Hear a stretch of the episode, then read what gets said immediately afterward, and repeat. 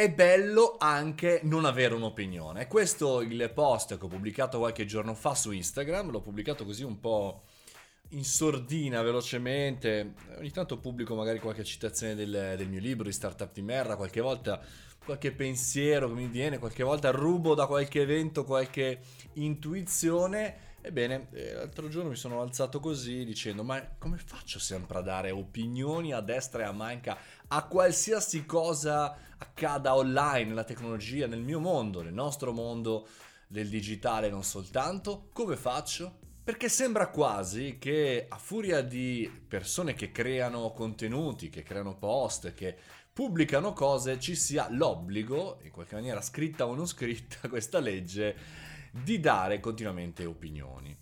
E invece con questo post volevo spiegare semplicemente che è bello anche non averle, cioè non, non, sapere tutte le risposte di questo grande disegno che è la vita o che è il mondo del lavoro anche.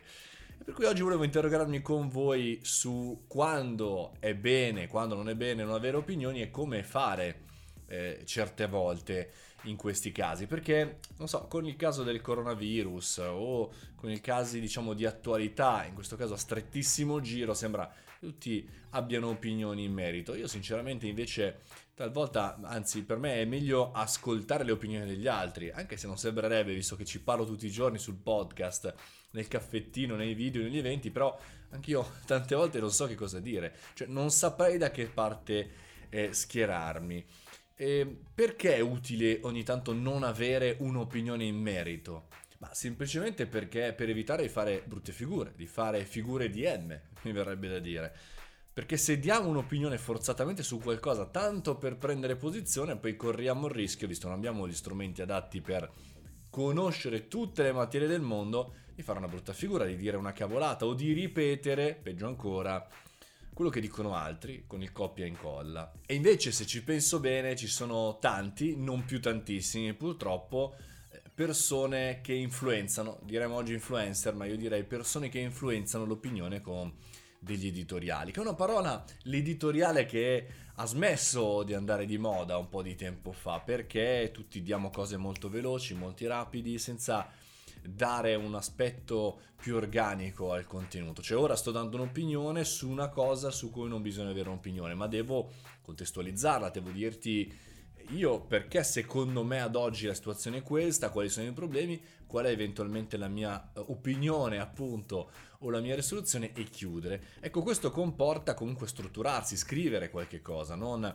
accendere la live e andare dentro a cannone. Invece, se guardo bene la carta stampata, eh, so, ne individuo qualcuno, la marca di Michele Serra sicuramente, oppure Massimo Gramellini con il suo caffè sulle testate giornalistiche, lo fanno da anni, lo fanno anche con discreto successo. A proposito, Massimo, lo so che il caffè deriva dal mio caffettino, Savassa te lo lascio così, un giorno mi offrirà un caffè appunto. Sono rimasti in pochi, dicevamo, a raccogliere le notizie, a dare un'opinione in merito, perché, perché abbiamo detto comunque è difficile, è stancante, è un lavoro solitario, difficilmente ti fai un'opinione ascoltando tutte le opinioni online, ma malgrado hai dei tuoi influencer, dei tuoi punti chiave e poi cerchi di farti una tua opinione in base a dei fatti. E appunto i fatti, quanto è difficile oggi andare a leggere i fatti e affidarci nel dare un'opinione per poterle poi sì confrontare per noi utenti normali, per noi lettori, per noi ascoltatori, eh, su quello che un influencer ci dà, una persona che fa l'editoriale ci dà. Perché ormai non ci fidiamo più di nessuno. Anche gli stessi influencer autorevoli, anche gli stessi che in qualche maniera hanno la nostra garanzia, hanno la nostra eh, fiducia, bene, anche in quelli c'è sempre un qualche cosa dietro le quinte che ormai ci siamo abituati a prendere le sole, arriva e quindi ci fidiamo ma non ci fidiamo e quindi sono pochi chiaramente quelli a cui affidarci e quei pochi per assurdo per alcuni diventano degli dei, no? Diventano delle persone assolutamente che qualsiasi cosa dicono la dicono in maniera importante per cui è decisiva la, l'opinione di queste persone. Però tornando a noi perché è così importante avere un'opinione al giorno d'oggi? Dove tutti hanno un'opinione? Perché se tu non dai un'opinione non esisti, no? Gli algoritmi ci obbligano a continuare a dare opinioni, ci obbligano a creare contenuti parlo di algoritmi dei social ma anche dei motori di ricerca, quindi dare blog, dare articoli, dare cose. In realtà eh, questo ci è obbligato, quindi tante volte ci sforziamo nel dare un'opinione.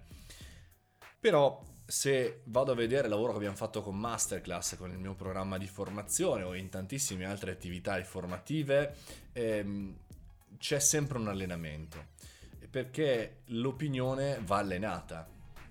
Il saper prendere posizione va allenato. E non parlo solamente nella tecnica di come dico o come giro, come metto le luci, il microfono e vi dicendo, parlo proprio del contenuto, dell'opinione saper prendere posizione, quindi saper far sì che eh, la nostra persona analizza i dati, prende le informazioni, si fida o si affida di qualcuno, va allenata.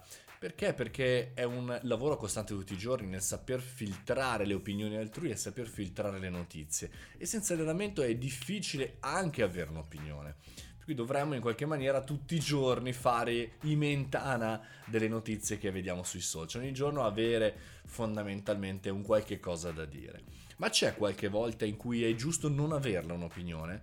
Beh, secondo me nella mia vita ci sono miliardi di volte in cui non ho un'opinione. Beh, abbiamo detto prima, il coronavirus, qualche cosa che magari eh, riguarda il mondo medicale, che magari riguarda la scienza, di cui io non ho competenza, no? Guardate i cambiamenti climatici eh, o il surriscaldamento globale, tutte tematiche di estrema attualità su cui credo che il 99% delle persone con cui parlo non ha una competenza tecnica, cioè non fa il geologo, non fa il biologo, non fa eh, lo scienziato terrestre, ma ci si affida all'opinione di altri per farci una nostra opinione. Ecco, io in quel caso alzo le mani e mi affido alla storicità, a dire ok, prendo questo farmaco perché effettivamente ho preso quest'altro farmaco e mi è passato, perché mi fido, mi affido al medico, mi affido alla persona autorevole.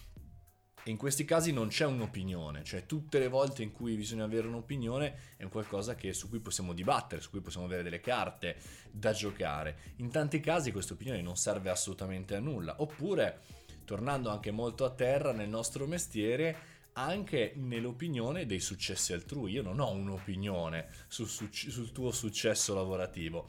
È chiaro, se sei riuscito a raggiungere un risultato, buon per te, sono contento per te, ma non ho un'opinione sul come tu sei riuscito a farlo e non faccio retro informazione su questo. Ecco, tutte le volte in cui in realtà noi dobbiamo passare nel lato oscuro, io alzo le mani e quindi non eh, mi schiero da nessuna parte, non ho un'opinione sul fatto quando c'è qualche cosa potenzialmente di torbido, potenzialmente ma che non ha basi, che non ha dati, che non ha informazione, ma che si basa soltanto su un qualche cosa di sentito dire. Io non ho opinione quando ho eh, le informazioni per sentito dire. Chiuderei con il fatto che secondo me è molto bello non avere un'opinione Ehm, perché? Perché se non abbiamo un'opinione scopriamo di poter imparare una cosa nuova, per cui magari quella, quel dato, quell'informazione, quella news che esce è un qualcosa di interessante, ma che non sapevamo